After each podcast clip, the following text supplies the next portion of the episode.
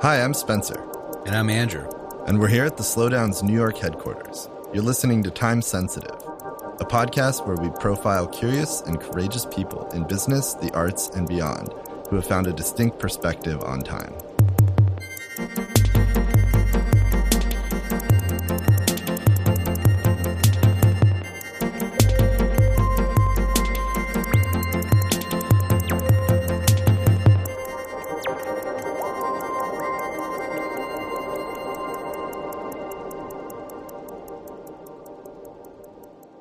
Today in the studio, we welcome RoseLee Goldberg. She's the founder of Performa.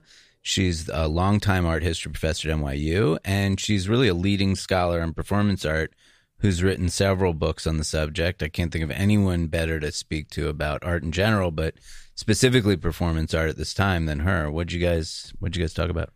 Yeah, so we started off with kind of defining what it is, which is something that her scholarship's been all about, and she's really dug into. Um, and in today's current cultural climate, social climate, political climate, it's never been more interesting to think about how artists are interpreting today, the now. And they're doing so uh, through performance in, in really magical ways. RoseLee, of course, has been like a central figure in all of this uh, shift and movement through Performa and through all the other work she's done, of course.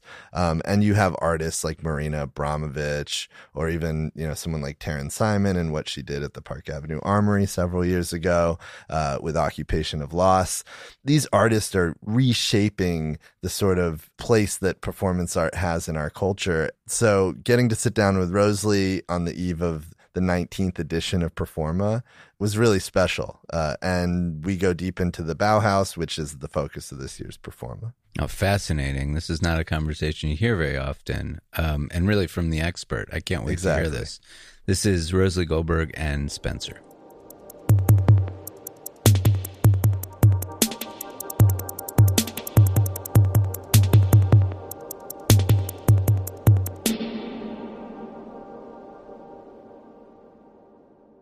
So today in the studio we have RoseLee Goldberg. Uh, she's an art historian, author, critic, curator of performance art, founder and director of Performa.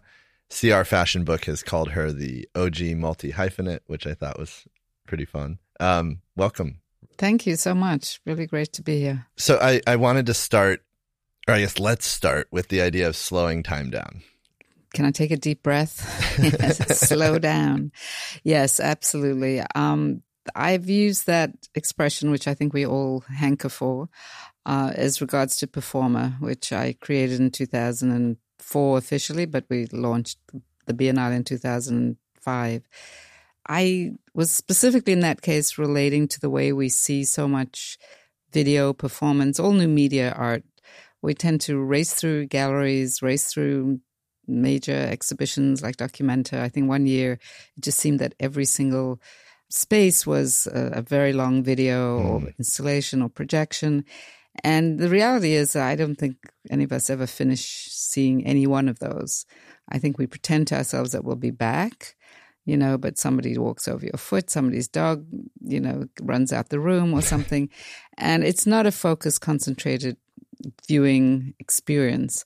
And so to me, that was an, one of the, the several items that I wanted to really look at closely with Performa was to create performances that held you tight in every mm-hmm. imaginable mm-hmm. way, um, that really showed you an artist thinking their work and had a beginning and middle and, and, and end, even if as abstract as that might be. Mm-hmm. That's my reference to slowing down time, to look at work, to really pay attention. Pay attention. I like this idea of, of holding you tight. I mean, the notion of, of intimacy is so important today, I think, with, with just where we're at culturally, politically, socially it's so hard to find intimate moments. Uh, is that something you hope to create through what you do with Performa? Absolutely. That was yeah. that's the continuation of that idea of slowing time. Mm. Uh, that sense that I I really feel a responsibility that we're making work, and I want to be able to say to anyone I speak to. Um, across a, a, range of audiences, you must see this work because mm. it will mm. actually move you. It will change the way you think about humankind. There has to be that sense of one on one changing what happened to you. I think a lot of that actually comes from coming of age in a way and, and during so much of the conceptual art in the 70s where you walked into a, a, work and you came out the other side of Bruce Nauman. And you walk into a corridor, the lights are yellow and you come out and the world's turned green. And that to me is almost a, um, an idea of, again, how do you leave a piece? How do you come out the other mm. side? And have have it be part of your your mm. thinking, part of your visceral response to the world. Right. You you almost become an actor, a performer. Really, um, there's a wonderful quote from a friend of mine with this idea of curb to curb. That from the moment you step onto the into or even near the venue, uh, or even en route to, there's an experience that you're being asked to pay attention to, and throughout that process, uh, by the time you come out, and even maybe when by the time you get home and mm. close your eyes, mm. there's a sense that you're still wondering about what that experience was. And we talk about that a lot with the artists as we work on commissions. Like, well, what what do you want somebody to feel? What do you want somebody to go away with? And these are very close knit, intimate questions that we uh, talk to the artists that we're working with over a long period of time, and it's it's really fascinating because everybody seems to enjoy being asked those questions, and yeah. we all really take part in that conversation. Andrew uh, recently spoke to Kim Hastreiter here on the podcast, and and Kim was talking about how one of her missions and visions is sort of this idea of creating spine tingling moments it's great. Absolutely. I think I, for a while, I was talking about work that brought tears, you know, made me cry. Mm. So I think it's so much of the, the productions that, that I could refer to yeah. where I was so moved. At one point, I had to stop saying that because it was like, and this really, you know, seeing Adam Pendleton stand up and give this extraordinary performance, the very first piece he'd ever done, and using a gospel choir and mm. Jason Moran music, one of the early pieces that Jason was um, in for us and perform in 2007 and I would invariably say, and it made me cry. so I had to stop saying that because I'm not a crybaby. But um, and I love Kim saying that. And by the way, she's actually a dear friend, one of the uh, first people I ever met hmm. in America. So we go back a long yeah, way. we'll get to your Soho years because I I did notice some crossover there. Yes. I was thinking about in the research I was doing for this interview and thinking about performance art generally, some of the things you know those experiences I've had that that have have really moved me in recent years. And it's so interesting that performance art is linked to memory in this very as you put it sort of visceral way. You, you, you, there's a response mechanism. Like the number of galleries I've walked into over the past decade I've forgotten so many of those shows even if the work was great. Yep. but I haven't forgotten a single one of these performances. And I, I listed a few of them here Go for it. I want one. One was in 2015. Uh, it's actually in your book performance now. Uh, as Bryony Roberts uh, did a performance called "We Know How to Order" with the South Shore Drill Team at Mies van der Rohe Federal Center oh, in Chicago. Yes. Beautiful. And it was. I heard the music from blocks away, and that it actually that was how I got there. I, I there was no agenda. I just I heard the music and I went. Fantastic. You know, I, I love that we're talking about this experience of visceral.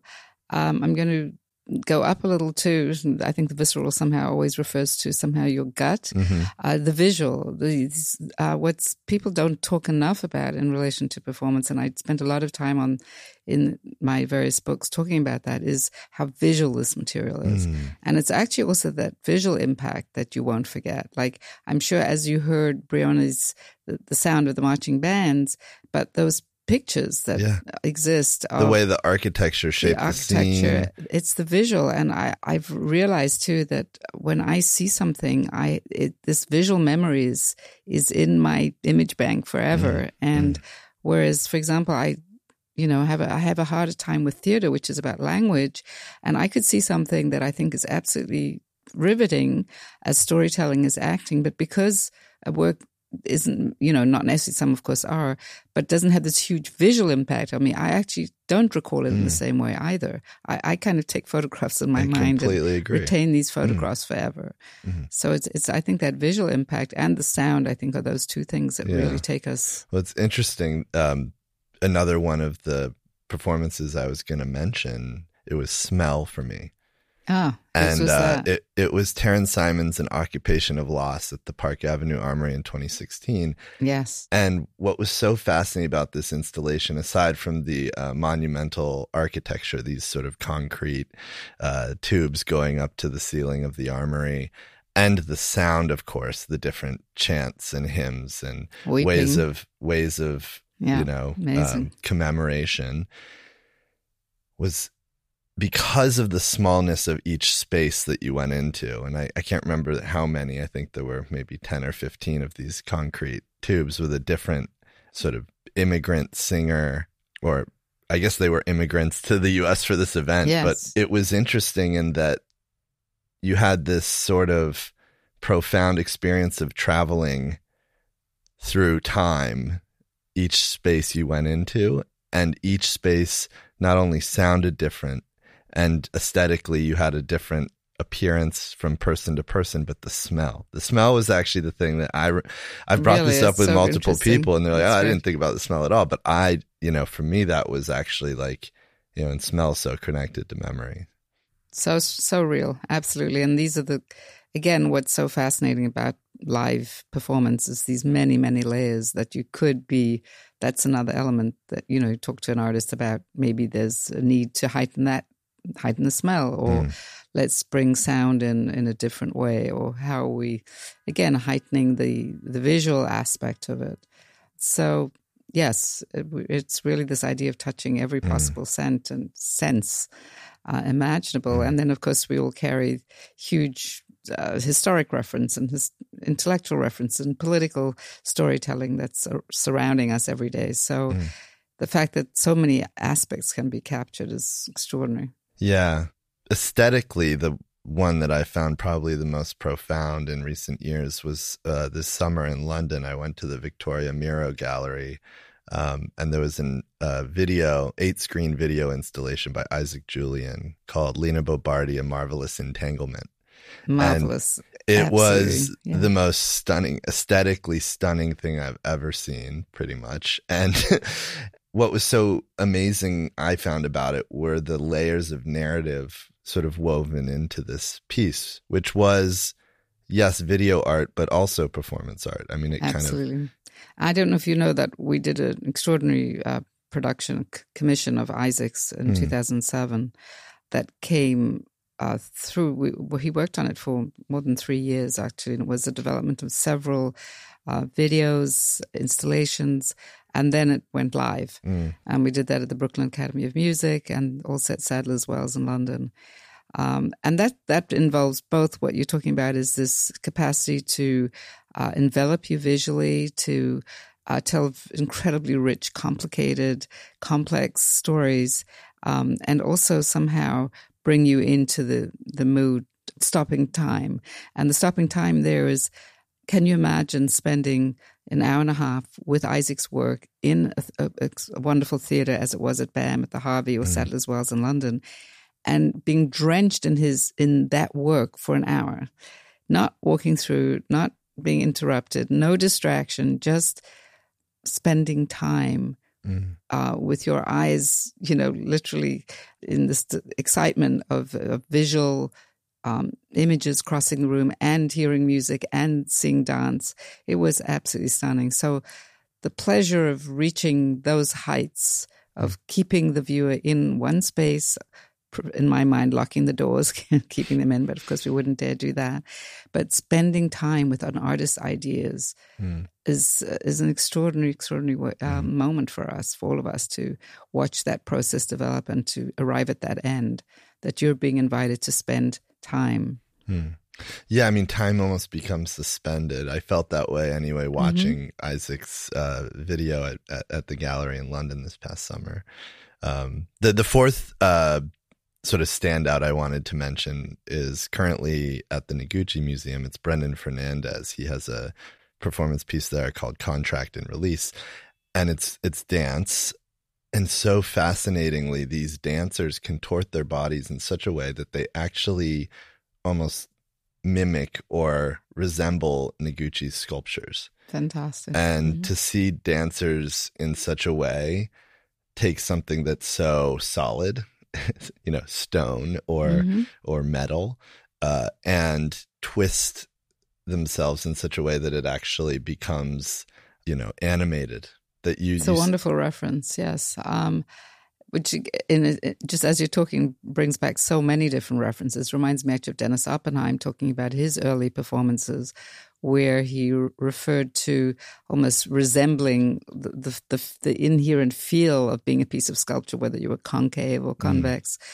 But more importantly, it's uh, it's also to me. I mean, I love what Brendan's doing and the way of using the body to actually define space and to understand the body as this visual object, slow it down, um, make those relationships where we're looking at negative space, positive space, we're actually articulating the things that, that you would do in sculpture, but you're actually having the dancer internalize that, which then takes me to as, actually Oskar Schlemmer and Bauhaus performance, which of course we're celebrating this year at Performa. It's the 100th anniversary since the school began. And the note there is about how important performance was for teaching dance, architecture, um, sculpture, space. Schlemmer had a, uh, a course that he called um, the, the art figure, Kunstfigur.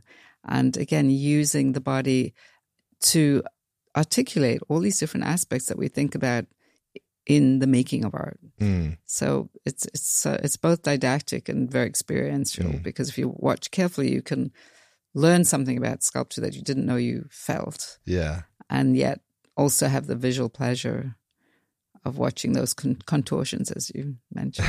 yeah. Well, I want, I'm I'm going to return to the Bauhaus very soon. Um, but while we're sort of on this point, I wanted to bring up this idea of photographs of performance art, the, the notion of like frozen time, um, because obviously, you know, um, flipping through your performance now book.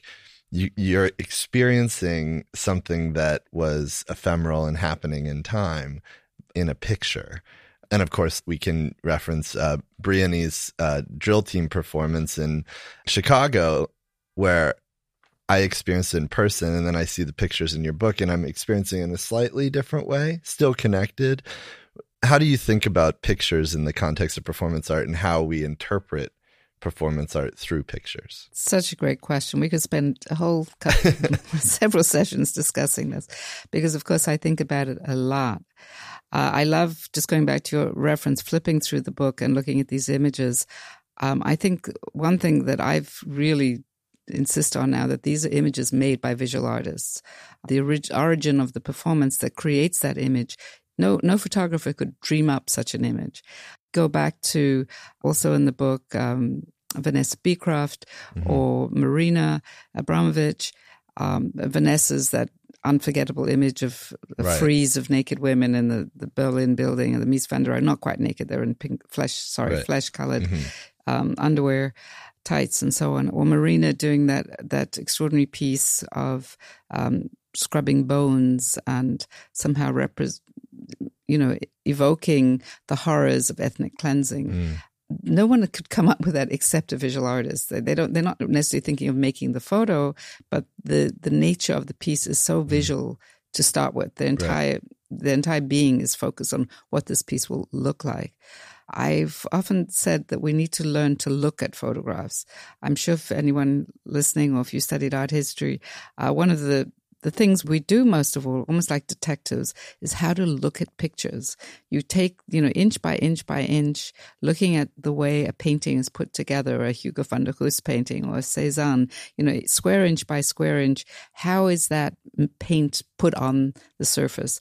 Um, I would like to suggest that we learn to look at the photographs of performance because what we learn from that is an entire civilization. If you look at the photos um, taken in the 70s in, in a loft in Soho, you can tell from the size of the floorboards and the finish of the floorboard what date it was. I mean, it's it's dating, it's it's anthropology. How come everyone's sitting on the floor? Nobody sits on f- the floor anymore because they're wearing very expensive, you know, leather pants, and they're not going to crease your pants. So, sitting on the floor is not really the way things go these days. So my point is, as an historian, as an anthropologist, as a sociologist, you can study those photos and come up with a, a larger cultural picture than you ever thought you could. I also don't ever use, don't think, I probably do use the word sometimes, but I don't think of this material as documentation. I think of it as, as a, an image in itself. And I like what you said too, that, you know, you have the experience and then you see the photo. And that's a very interesting place to stop for a second, just to think about that, because think of your childhood. What comes to mind are always through photographs. You don't really remember what it was like to be two years old or three years old sitting on that pony on the beach somewhere or whatever. But you know that photograph and mm. you will see that over and over again. And if you look more carefully, you will see all these details in the background who was there, which cousin, which uncle, whatever. But that experience is through the photograph. And I think we're too quick to say that the photograph is not the piece or the photograph is documenta- merely documentation. The photograph is an extraordinary result of this work. Mm-hmm. And yes, you can look at it 10 years later or 20 years later or go back to it often over and over and over and discover entirely new things or remember mm. if you if you were there recall new details or see details that you hadn't noticed right because you were there but you, you couldn't be looking everywhere yeah. or it's a photo of you before your memory really formed yeah so i think the photograph of performance is still a extraordinary subject to be thinking about. And that's, of course, what I think about every time I make that selection. Do I put this photo or that photo? Which one is going to tell, allow me to tell the larger story or the more complicated story about what occurred? And again, in my looking back and back and back at that photograph, so many new ideas come up. There, there are these triggers for ideas and feelings, and um, the photographs are phenomenal. Yeah, it's like, you know, I think about the process that, say, a photo editor at the New York Times must go through, you know, considering yes. why use this photo over that one, and then the power therein of selecting a certain image to represent a certain event. Absolutely. And then, uh, I mean, I think what seeing the Times, I'm always keeping photographs that I find on Times. I have a, another question, but maybe I shouldn't. Why there's suddenly this tendency to show people's feet? Have you noticed that? it's been a very strange feet and hands has mm. become a sort of something that's trending at the moment. yeah, I don't know. I mean, maybe maybe it has to do with. Um, yeah, I'm not sure what that would be. Look out for it; it's there. But yes, um, the photograph again. I think we're we're too quick to dismiss the photograph as you, you had to be there. That's another famous line that's come up around performance. Like you had to be there, and I say I wasn't at the Battle of Waterloo either, or or the barricades of the French Revolution. You know, we learn about events, absolutely pivotal events that change society, that change culture forever, through so many means, through writing, through text, through drawings, through photographs and film, um, since the you know 1800s, uh, through rumor, through so many different ways. So um, I am not one to say you had to be there. I think often, you know, the, the, audiences at any time for performance have always traditionally been very, very small, but that rumor of that event never is never forgotten. You know, a John Cage performance at Black Mountain College that everybody will refer back to as this pivotal moment. There's there's nothing, barely anything there except a diagram of how the audience might have been laid out but it's this moment that everyone refers back to of a certain mm. kickoff to the 60s and 70s. Mm. Let's talk about the Bauhaus. Obviously, that's that's sort of the focus of Performa this year, as you mentioned. Um, and you also mentioned Oskar Schlemmer, who has, is sort of a central figure in this. I find it interesting that it actually is sort of a coming a full circle for you in some ways, uh, the Bauhaus, because when when you were studying at Wits University in Johannesburg, you you had a program there where where it was art history and painting uh, in a school with architecture, very much like the Bauhaus. There was this sort of notion of like looking at all the disciplines, and it was just uh, a little later when you were studying in London uh, at the Court, Courtauld Institute of Art that you discovered the work of Schlemmer um, in a big Bauhaus exhibition at the Royal College of Art. What was it about um, Bauhaus thinking about Schlemmer that so appealed to you? Right. Uh, this is really the origin story of performance and the books I've been writing. So backtracked quickly. You're right. The the Johannesburg, the Witwatersrand University was uh, set up very much like the Bauhaus School. Um, art history and painting and fine arts was part of the architecture department. So we shared the foundation course actually that was Bauhaus's uh, gift to teaching about art. And I was a dancer professionally from the time I was very small. And I was also did a fine art degree and was painting and drawing and uh, really making art. So there was this moment of what am I going to do? Am I a dancer? Am I a painter? What is it? And um, went to London, wanting to leave South Africa for all kinds of reasons, mostly having to do with politics, but also uh, wanting to pursue art history, and discovered was at this moment where you have to decide what what the research is and went to um, a Schlemmer exhibition, actually at the Royal Academy, not the Royal College of Art. Mm, mm. And there was Schlemmer, and I actually started reading his diaries and going through the material in great detail and discovered that his constant refrain was, Am I a dancer or am I a painter? And uh, he then actually related that in the in a, in a very sort of European mind body uh, discussion about the difference between Apollo and Dionysus. Apollo being the god of intellect, Dionysus being the god of play and pleasure and theatricality. And so that became my dissertation, and that was really the beginning of uh, really pursuing an idea about the mm-hmm. importance mm. of performance um, in the history of 20th century art. Mm. And your personal connection to Schlemmer obviously also has to do with this idea of of yes, you had grown up a dancer. Uh, Schlemmer also had this sort of personal dilemma between choosing between dancing and painting. You've said I finally felt like I found someone who understood me. well, oh, yes, there was a, great sense of of uh, excitement about pursuing his ideas, and of course, what he then showed us was how he could take those different elements and actually explore them and use mm. them as part of um, an education. You know, he's teaching young artists and asking them to think about space. So he creates very specific dance. Uh, demonstrations that show us about space so like the slat dance or mm. so he, he's really thinking about this very very deeply about how we move through the body through these different art forms, whether it's in color or light or shape or you know, moving space around. So um, each of his writings are very wonderful models and templates for teaching art. Mm. And again, making us, we talked right at the beginning about the visceral quality, making us somehow of performance more, you know, sort of that every part of your body is tingling with mm. this sense of, of awareness, of consciousness, of space, of time, of color, of smell, that we're actually in the this process of heightening all those mm. responses. So he has, you know, endless texts about this. And he's also fascinating because he looks across at other artists' work as well. And he's unusual in, in his diaries and constantly, both at a very personal social level, you can get all kinds of gossip from the diaries about who was doing what to whom in, in the Bauhaus environment of these very, you know, lots of really extraordinary people being gathered together in, in one small town.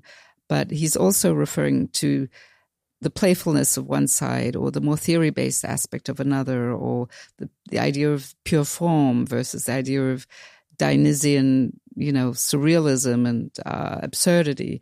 So he, he takes one through so many different issues that, and, and each of them endlessly become another way to investigate art making, not just performance, but art mm, making, mm. how, how we treat color, how we treat painting. And even the famous painting, and I, of course, this extraordinary moment whenever I go to MoMA and see Schlemmer's painting of the Bauhaus stairwell. Even that to me talks about performance and dance because everybody seems to be on point. They've got these very pointy feet. Mm-hmm. The placement of the body going up the stairs, each of them look like dancers, no question. And unusually, also for paintings, several p- figures are from the back, which I guess to me is also the way a dancer more typically turns in space. Mm. You don't very often find paintings of figures from the back. Your personal connection extends even further in that the first piece you wrote for Artforum in 1977 was on Oskar Schlemmer and performance. Yes, um, I've just recently rediscovered that piece. so, wow, it's great. It really does come around. So very early on, uh, and again, it's you know why does one get obsessed with these uh, stories? And it was that identification, that sense of I like I felt I really understood deeply what he was talking about, and would use that. Even I remember when I was, and before I discovered him, I know when I was doing painting in life class in Johannesburg.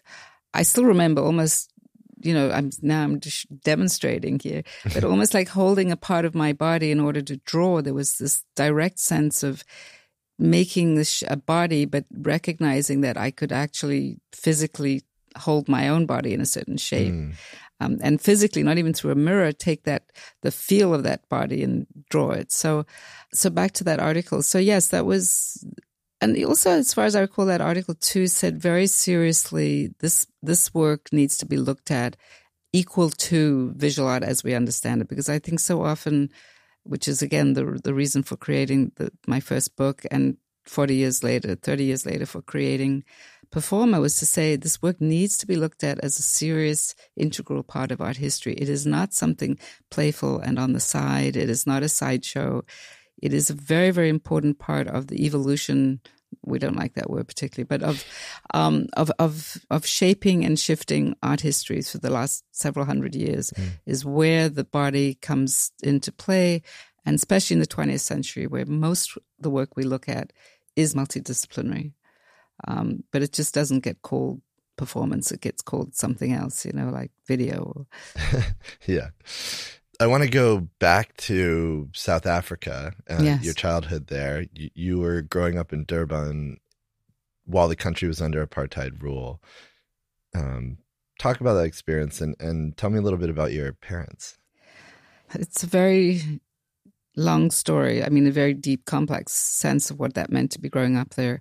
South Africa under apartheid was was a police state. Uh, it was very disturbing every minute of the day.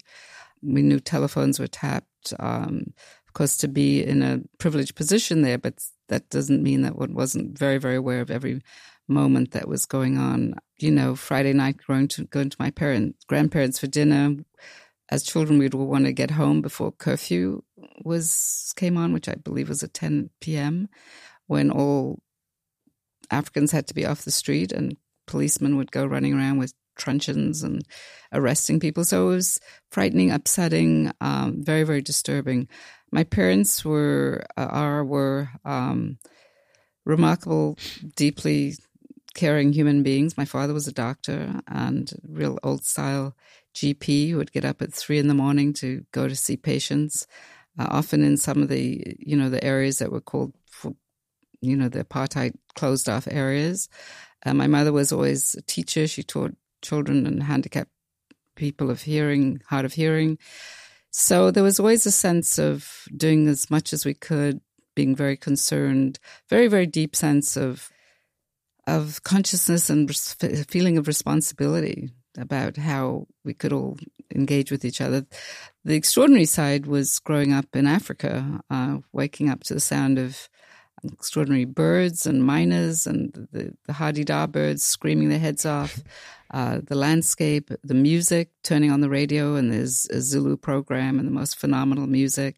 Going into town, which was, you know, downtown, I guess you'd call it here, um, where club people wearing African beads. It was still everyone was it was still much more traditional clothing in the streets. Or going to the Indian market, there's a big Indian population, um, which was all those gorgeous pictures you see from mm. India. Um, you know, of curries and colors and saris. And so, again, a multicultural life before that word became multicultural, yeah. you know, before that word took hold. So, a multicultural, very politically conscious, I think very conscious even as a child about women and men, black and white, religion, any kind of prejudice. And it's interesting, you know, your parents seem to be very neutral in a way in the sense that that you were given access to all these different worlds and able to kind of yeah. to be very aware of that from a young age um, and I understand when you were when you were studying dance, uh, you started as a tap dancer. You did classical ballet, um, but what I found most interesting was was the Indian dancing. Yes, that And- was my mother's idea. and and, uh, and. I read that you were the only white girl in the entire Mhm. Indian dance class. Right. Well, it was actually a dance concert that we did at the city hall, and I was in disguise. Um, again, that so my parents were were neutral in that sense of yes, they they just encouraged us to take off. And my mother taught in an Indian school, and so I had an Indian math teacher come to try and coach me uh, after school, which was not easy. Math, you know, being one of those Mm. subjects that made me very anxious. And his niece was a Bharatnatyam teacher, and so it was immediately, oh, how about Rosie studying Bharatnatyam, which was totally extraordinary. And so, indeed, um, I studied Indian dance for quite some time and hmm. got to perform at a big concert with a lot of other children my age.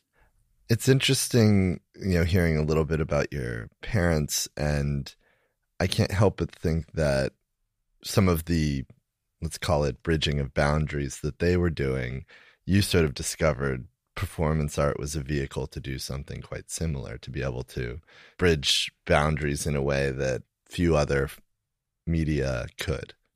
I realized actually just re- quite recently that I think you're right that that sense of lack of boundary or no boundary borders between art, politics, film, music, sound, everything around us uh, really does come from growing up in South Africa again because somehow even early on it it registered to me that each of those parts of what one was looking at, feeling, seeing uh, was was equal. It wasn't like, mm. oh, let's go to a museum and see an artwork and separate it out from this extraordinary person standing in front of me wearing African bead and so on. It was, I- I guess, that, that heightened sense of looking and appreciating so many parts of what was around. And because the politics was so dire and because it was so inescapable, I think it also made, was very clear from early on that you couldn't separate politics from the way we read the newspaper, from the way we looked at images, from the way you looked at people on the street, from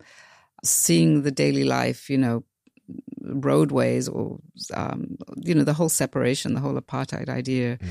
Every one of those aspects translated into art, politics, movies, film, you know, what everyone was looking at. So I think I might have lost your question. No, no, it, no, it makes sense. I think again, very uh, in some ways, you know, last year when we brought a big South African group to perform, it was really my year to come out as a South African. Mm. I think after living here for a long time, I probably didn't talk about it, but somehow re- recognizing what this work was and how I felt so connected to it, and that it was such a revelation to me as well. It really was time to go back in and see how much that first 20 years of my life really is who I am.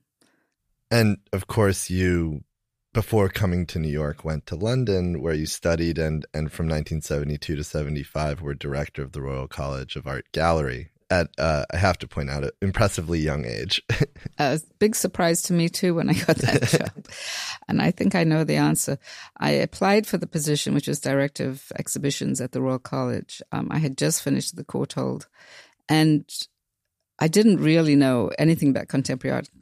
Schlemmer was as far as I'd gone, and to their probably surprise to the, the the uh, powers that be at the Royal College, they actually invited several students to be on the the interview panel. So there was I in my kind of sailor's pants and Japanese uh, jacket with big dragon on the back, um, meeting, you know, highly respected, highly, you know, lords and ladies, some of them literally lords and ladies who were part of the school, and students, about four students who were head of various student bodies in the school. And for somehow reason, I just set out that I wanted to work with all different departments, find a way to make every department talk to each other. And little did I know that interdepartmentalization was the word at the time. Everyone was trying to figure out how to get the graphic students to talk to the painting students, talk to the art history, and and, here so you are with this sort of Bauhaus like education that you had. And so I talked away about how one could make this all work. And um, lo and behold, I got the position. Mm. And I still remember, again, we won't name names, but a dear friend who's still a friend has major galleries saying, "What do you know about contemporary art?" And I said, "I have no idea, but I'm going to Venice tomorrow, so I'll let you know." I just took off for the Venice Biennial, for Documenta, for Los Angeles and New York, and that was my education. I just mm. jumped into the deep end. Yeah. Well, there's something to be said, I think, about having an insatiable appetite for culture and just being curious, period. Just being absolutely, you know, determined and obsessed, yes. Mm. And to be part of the present, you know, I, I, really didn't know at that point. I, you know, this was way before curatorial studies departments, and I really didn't know if you paid artists to exhibit or they paid you, or the economics of it, or how any of it worked. But again, that first Venice Biennial, where um, I think I met everybody imaginable from Germano Celant to Kosuth to Marcel Broodthaers. Well, that was, I met him at Documenta. So it was really a, a, way. And coming to New York the first time, literally my first night was at Max's Kansas City, and mm. there was Bob Smithson at the bar and Vito. And um, I think in, in it was New York's at that time was very small art world. So yeah. it felt like you could meet everybody in a week, you know? Yeah. So you, you were just, um, it was osmosis for you. You're just coming just coming straight at you. You know, really just uh, absorbing it all and you know being absolutely yeah. fascinated by the different. And again, the, coming to New York that, that first time. Um, I had studio visits with Brice Marden. I went to see Robert Ryman. Just anyone one called, they'd say, "Oh, sure, come on by," you know, and possibly, I mean, you know, saying I was director of the gallery at the Royal College of Art was a nice entree, but yeah. Well, and while you were there, um, you know, you you did exhibitions with the Kipper Kids, Brian Eno, Christian Boltanski. A pretty amazing run. It was great. Um, we did the first line describing a cone with Anthony McCall. We did. I had Carl Andre come around. I had Vito. We did an uh, Avalanche magazine. You know, basically what happens, I came to New York and said to anyone, you know, London was very quiet in the 70s. Yeah. And said, you know, if you're passing through, just let us know. Uh, Christo arrived and did a fantastic slideshow. And I still remember his response like, Oh, you're so, you're just a kid. You know, we were expecting some grown up in this position. It was like, Welcome, you know, it was fun. so, you know, in some crazy way, I think I'm still doing the same programming. Yeah. well, and and um, so you you moved to New York in 1975. You know, this is a a time of you know rich scene in Soho. You've got Robert Wilson, Philip Glass, Steve Reich, Blinky Palermo, Robert Longo, Cindy Sherman, um, and that's the world you're in. That was the world. Amazing. And the world downtown, you know, was a very confined geography too. I'd like to say we own downtown. Mm. Everything below 14th Street. People wouldn't dare come there. There were no lights in the street. You know, it was a really rough and tumble place. And we loved it that way. Mm. And indeed, Cindy and Robert wrote to me from Hallwalls and said they wanted to get together and meet because they'd read some of my early articles from London. They were very aware of what everybody was doing. So you know, this endless conversation um, about what we were seeing. Uh, the that conversation is really what you know. It was hard to resist, hard to leave, and just wanting to come back and live here forever. And it was at the kitchen, um, which you became curator of video and performance art there in 1978. That you did some of, I guess, the first solo shows for Robert Longo, David Salle, Cindy Sherman. Yes, names we all know now. In, indeed, we had also did a beautiful Sherrie Levine. There was uh, Jack Goldstein, really beautiful. Mm. His um, the jump, which was quite extraordinary, and so at the kitchen again, I just took this idea further to say that we needed to show all disciplines all the time. So small correction: I never think of myself only as a performance art historian, but really as, mm. as art and culture and the, the, the full picture at all times. So also created a video viewing room there the idea being that you could just hang out and, mm. you know, if people were notoriously late. And so at any time you could find, you know, Bill Wegman sitting there or just endless numbers of people would just come and hang out in the video room. And again, this notion of, using all the different spaces. There were a lot of different, it was a big loft and a lot of different spaces for different kinds of medium. So there was a dance program uh, run by Eric Bogosian, there was a music program run by Rhys Chatham, and we were all in on the game every morning and night, and then we'd all go to Broome Street Bar afterwards mm. for dinner or CBGB's later. So the geography of Soho was really part of the story. Yeah, too. I mean, what do you think it was about that time? It seemed like, especially for you in, in the context of your career, such a rich moment, you know, coming out of London and having this curating opportunity. And, and of course, uh, in 1979, you had your first book, Performance Art from Futurism to the Present, come out, which was was sort of groundbreaking book for uh, understanding performance art. It's still in print. It stayed in print for 40 years. Um, what was it? Everybody enjoyed being poor or not being rich. Materialism was the heart of anti-materialism, I think, was a big part of the ethos of artists and conceptual art in the 70s was really against the marketplace. New York was bankrupt too. That was something else. I, I think cheap rent, the, the, the sense of excitement of the city was really of, of downtown was phenomenal. I mean, to have a 2,000 square foot loft for $200 a month, that's something. Something and hard to resist. You know, like, I want one of those. I'm coming, I'm moving over the concentration of people coming from so many different places, you know, meeting everybody in that first time I was in New York and, you know, making friends right then with Laurie Anderson or mm. soon after with Laurie Simmons or, you know, with Longo and Cindy and Jack Goldstein. And, and the, the conversations were really profound, I have to say. I think we tend to get carried away by the excitement of the 70s and look at a lot of pictures. And But I always want to go back to how serious the conversations were. Mm uh, people were really obsessed about talking about what the different concerns were.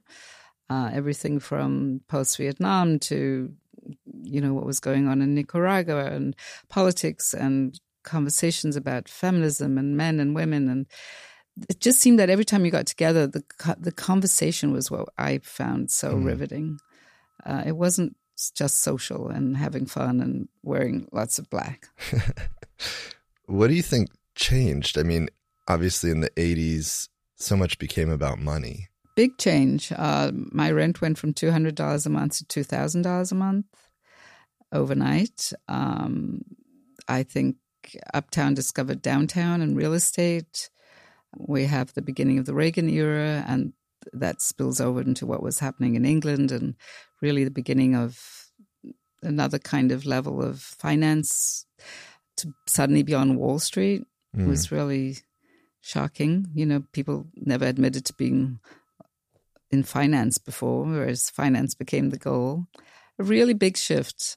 I think high high art and low art. I mean, there were exciting aspects to it. I think the beginning of cable television, hard for you to imagine now, but that did also seem to say that you know everybody was going to have their own cable TV. A real big change in economics, and you know we could go into that in so much detail. Yeah um, beginning of another layer of collectors that came with the, with that economics, young collectors, the sexy kind of art world, coming in almost as a relief after the very austere conceptual 70s, the conversation about mass media and popular culture. Um, these are things that you know I recall endless conversations with mm. all of these, each of these artists in the back rooms of the kitchen. We'd be watching Mary Hartman, Mary Hartman, and laughing our heads off, and and you know the Gong Show, and and at the same time everybody was you know absorbed with Godard and looking at really extraordinary movies. So I think yes, this gang had a lot to say to each other. Mm. It's very exciting. And it seemed like another really sort of pivotal moment, especially in the context of performance art and the work you've been doing kind of came at the turn of the new millennium. Um, you you did a, a, Logic of the Birds, a multimedia performance with Shirin Neshat in 2001. Also during this time, you were sort of developing what would in 2004 and uh, publicly in 2005 become Performa. Yes, thank you for starting there because uh, with Shirin, because that was a big moment. You know, just backtracking a little on the personal level. So yes, I was writing about so much performance. It's interesting to think that I wrote that book in 79. I didn't know it's like a marriage, you know, that I would spend the rest of my life writing about it, but it's, there's so much to say and there always is. But, you know, coming to um, 2000s, um, where the marketplace had become so strong and Uh, and yet I was still going to performances on the Lower East Side and uh, seeing these very rough and, and engaging, but very often unfinished work and still in a sense wondering what what could occur to get that work to another level where uh, these very important persistent discussions that were going on in performance mm. Could have a wider audience there was that sense i don't know at which point one reaches it like can i really keep going to all these places you know very sort of underground, literally places. And when do, when does it grow up? When does that work go to the next phase? Mm. So the idea to commission Shirin to do work literally came while I was sitting in Venice watching Turbulent, and was the, the one of the early times they'd started using the large spaces at the back there, and um, looking at this work and just feeling why doesn't performance look like this? This is so beautiful to look at. It's profound. Everyone wants to say performance is political. It is. Shirin's work was deeply political. It was men and women, East and West. And it was beautiful. It was, you couldn't, you know, it was, it just caressed your eyes with its visuals. It had sound that could make you weep. It was so meaningful in every possible way. And that was that moment I came back and I knew Shirin, not that well, but I knew her. And I said, Would you ever think of doing a live performance? Mm. I remember I was at her loft in, on, in Chinatown and said, you know, you have all the ingredients. You have this incredible cinematic choreography. You understand time. You understand how to evoke, you know, emotions, but very abstractly. I could just imagine those performers walking off the screen into the space and making a live theater piece. And she said yes.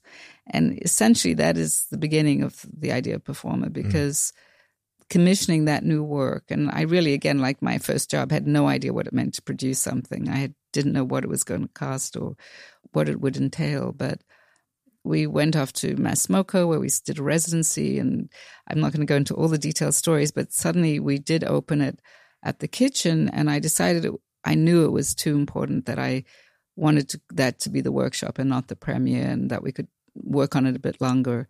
And I had Nigel Redden come from Lincoln Center, and he we went for a drink after. He says we're taking it to Lincoln Center. So mm. the very first piece that I commissioned and produced went straight to Lincoln Center, essentially. Not a bad start. And that was a nice start. And it just that was where this idea that I want to mm. commission new work for the 21st century, find a way to support it curatorially, production wise, mm. financially, so it can really step up onto a larger stage and work with artists who who not necessarily have ever done performance before. Yeah. Well, I like the idea of also sort of channeling a lot of what was happening for you in the 70s. This this notion of free experimentation and ideas and and not doing something that's all about the money. It's it's it's not about a marketplace. It's really about the ideas and the conversation you're trying to start. You've you've even described also some of it as this notion of like radical urbanism and bringing performance into places you might not expect it, bringing it to a larger audience than normally would understand it or or be willing to go experience it. I guess connected to all that, how do you choose the themes for Performa? Um, you know, in in 09 you had futurism, in 11 it was Russian constructivism, 13 is surrealism, 17 it was Dada. This year, of course, the Bauhaus. Well, if you remember that original book, you'll find we're going we're going chapter by chapter. But in fact, it is tied to time. 09, 2009 was I called it back to futurism. I couldn't resist. I, I knew that was waiting. So 100 Years of Futurism, and that was that startling moment where, with the futurists and the Manifesto of Futurism in, 90, in 1909, really talks about this need for all disciplines to come together, to work together, to Marinetti was very very, very clever, both as a publicist and marketing his ideas, but also in insisting as a poet that he had a painter, an mm-hmm. architect, a mm-hmm. dancer, you know, a theater person, a noise musician. So he was really going through each discipline and, and ripping it apart and saying, let's write a new manifesto for the 20th century. And I felt this complete again, this identification of wow, he's looking at the 20th century, taking each discipline and just really picking it apart and saying, how do we make this 20th century absolutely riveting and saying, here we are 100 years later, we're right at the beginning of the 21st century. What are we going to do similarly? So that was very easy to say 1909, 2009, we're going to celebrate this very radical idea of um, bringing all these departments together, breaking it apart, and coming up with new ways of looking both at history and our own present. So I really use history as inspiration. It's like, it's always a touchstone. Look at that and see the amazing things that were done, how all these different parts came together, mm. and try to compare and predict and use it as a provocation for the future. Yeah, I it's it's like creating new memory out of history, which is so fascinating. And what's exciting, so just to, to take you through how we do that. So that's what I call the history anchor. And it's less the theme for the biennial, although it kind of becomes that because what's so interesting. So, okay, I still teach at NYU using teaching mm-hmm. techniques. Mm-hmm. You know, you give students a reader. So we started making readers, and uh, that very specifically showed why this period and why it's relevant. So we have a reader on the futurists, all the best material that we felt was relevant to performance at that time. Uh, we did one on surrealism, but blowing surrealism out of the water, looking at Dakar and Cuba and South America and Johannesburg, and not just surrealism in Paris in 1924, and you know, one mm. one two cafes, sorry, maybe three cafes. Uh, so really, again, pulling that open. What is surrealism? The multicultural idea. The multicultural, really looking around the world. Mm. We did similarly with Renaissance. I decided, oh, the Renaissance came about because often if I'm talking to a very general audience, the best way to get attention is to say, and you know what? Even Leonardo da Vinci did performance. And suddenly everyone goes, ah, okay, now we're talking. but it's true. He really created performances. In fact, there's a wonderful part in his diary where he talks about it's a letter that he wrote to Ludovico Sforza in Milan, and he says he's uh, looking for a job in the court, and he says, "I'm a pageant. I make pageants. I'm an engineer. I'm an architect. I'm a lute player. I'm a, a poet. I'm a performer, and I'm also a painter." So completely reverse the way we think of Leonardo. He went through all his action type of activities and ends with and I'm also a painter. We know he actually made very finished very few paintings. So we use those history anchors, that research, as a way of informing as many people who will listen about this remarkable history. So first, it informs our team. So I would say that anyone who's worked at Performa is like the best educated in, in this diff- these different histories because they've gone through this this course of what, well what was performance in the right. Renaissance. We can hand you a reader, performance in Russian constructivism, and you know you can get that reader. Or I'll take you through it. Or if you came to the saw that program, you would have learned so much about that period. So. It's it's a way of educating larger and larger numbers about the importance of this of mm. live performance in the history of art. How do you select yeah, the artists that you work with? It's been such a, a incredible array from Mike Kelley to Francesco Vezzoli, Marina Abramović, Adam Pendleton, as you mentioned earlier, Sanford Biggers, Derek Adams, um, Rashid Johnson, of course, who who you're honoring at the Performa Gala this year, and actually who we're going to have on the podcast later this season. Oh, fantastic! Amazing. You know, um, it's very personal, and initially was my personal stories, and now the curators on board have been through the, let's call it training or understood how we work and start to read that themselves and bring in. It's really, um, as with Shirin, that's that's my example of you know seeing the work, feeling it has all this hidden, this built-in theatrical possibility and what would happen, and possibly um, looking at a lot of those artists and feeling, especially again, we, we haven't backtracked, maybe to backtrack a little to mm. the late 90s, where so many artists, Shirin, Douglas Gordon, Stan Douglas, mm-hmm. Steve McQueen, Isaac on, on projections, major, major projections in, with film and video installation. Again, this idea of work that is so seductive visually that just literally, you know, t- tickles your eyeballs because it's so beautiful the whole time. So a lot of the time, the that's where it begins. With Rashid, for example, I said to him for years, I would say, Rashid, I know you don't typically do performance, but if you ever have an idea, I'm waiting, you know, mm-hmm. just let me know. And it sort of almost became this this mantra whenever I'd see him and say, "Remember, whenever you're ready," you know. Yeah. And so one year he said, "I got an idea." I said, "What is it?" And he said, "I want to do Dutchman, Amiri Baraka play, but I want to do it in the bars on 10th Street." And as we know, those bars are pretty seedy. They're not. It's not a spa. It's it's very rough and ready. And we went from there. Uh, Isaac Julien, actually, that's another one. He came to see Shirin's production that I did. And he was at the kitchen when we did the original workshopping. Mm. And as we left, I saw him there and I said, Isaac, you're next. I want to work with you. Again, for the same reasons that I just felt he had the capa- that his work had the capacity to go live and to bring a whole other mm. idea to what performance could be, performance art could be. And so Shirin, Isaac, Sanford, Biggers, like all these different people. Adam Pendleton, I, I would like to say, jump started his career ten years. He was he was very very young. He was only twenty three. He had never had a major, sh- you know, he was just starting to show, and I'd only ever heard him once do a poetry reading.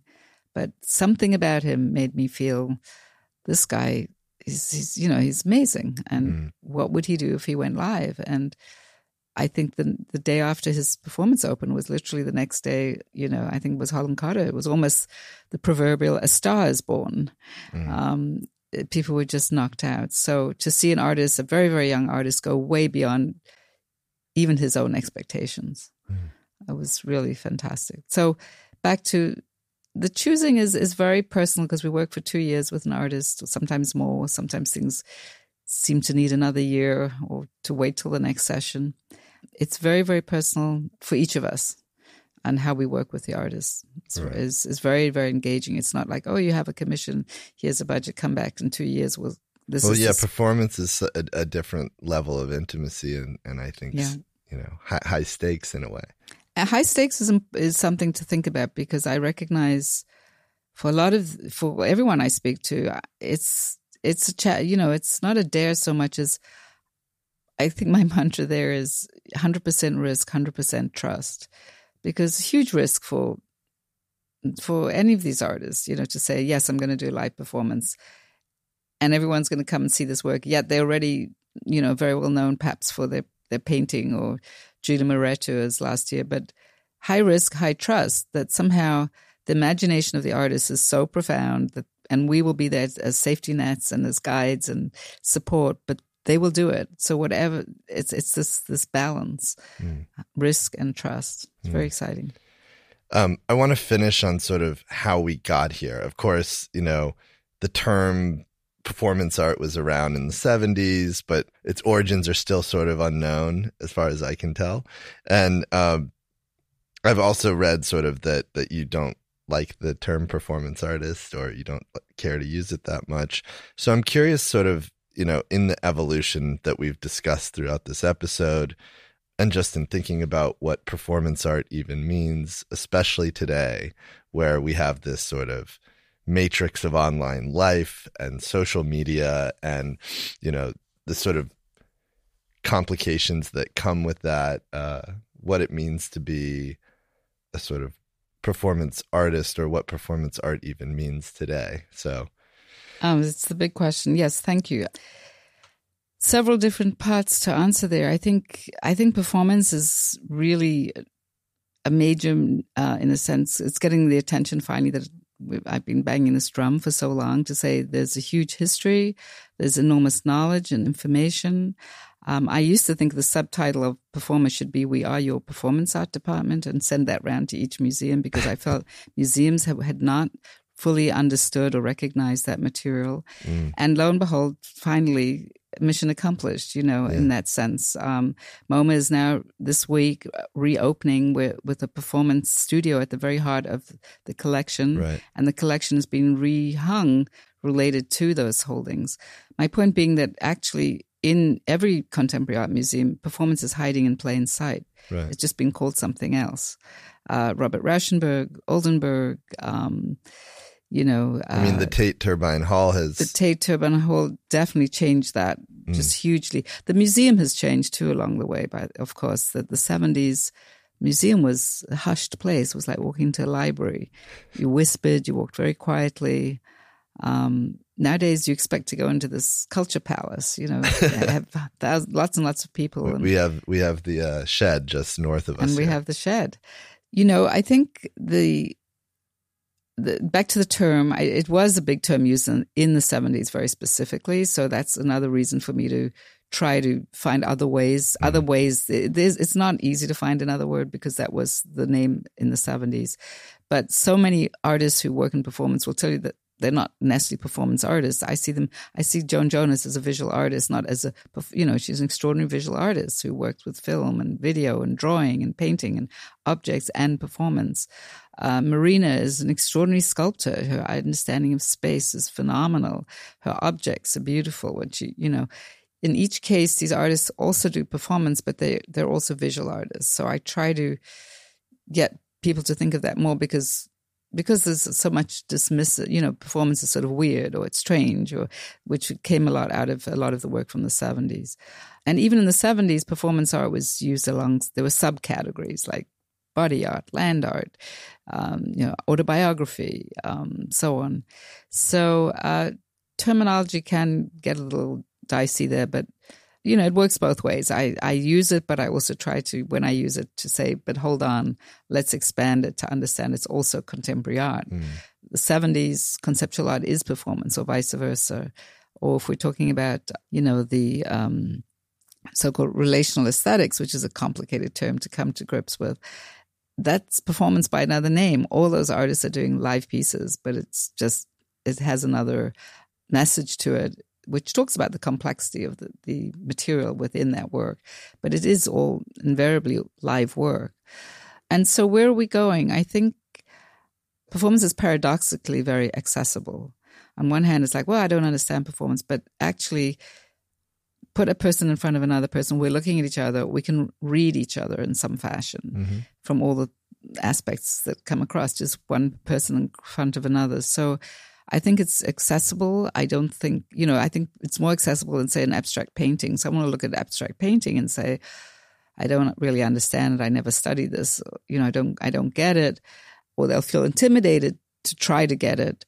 Somebody will stand in front of Marina and make their own story out of that. They might not g- totally get it in relation to some very nuanced idea that she's thinking about, but they have a story to tell. They can respond, and it starts huge conversation because everyone can have big arguments about it. So performance is accessible. It can have and does now have a much larger audience. I think the general public are intrigued by what they're being asked to think about. They're surprised. And I think the fact that it is so layered that it allows people to talk about these complex times in which we live is something that will hold it in very, very interesting ways going forward. You know, life is so complex every minute of every day, what's going on politically, what's going on in the media, what we're reading online, the shifts, the changes, whether we're all going to throw our phones into the fountain like she did at the end of that movie or not. This fast moving ideas of culture as sped up through technology is something that performance can really respond to. Mm. And I think all the things we've talked about with your fantastic questions show how rich it is and yeah. how how much potential it still has. It's not, you know, it, it doesn't have to be limited in any way. It's not limited in any way.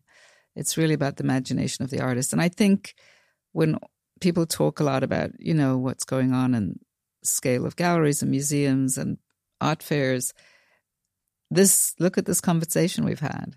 Mm. We're touching on so much on on we haven't even touched on music and philosophy and um, other concerns, but performance is very, very rich that way. And I think if we were talking about the state of the art world right now, we'd probably be talking about, have a, we'd have such a different conversation. Yeah. I don't think we could have gone on for this long. well, we'll have to have you back. Thank you very much. It's been terrific. And, Thanks, um, RoseLee. You've really explored lots of different things. Thank you. Thanks for coming today. Thanks for listening. You can find more episodes of the Time Sensitive podcast on our website, timesensitive.fm, or on Apple Podcasts, Google Podcasts, Spotify, and Stitcher. You can follow us on Instagram at slowdown.tv.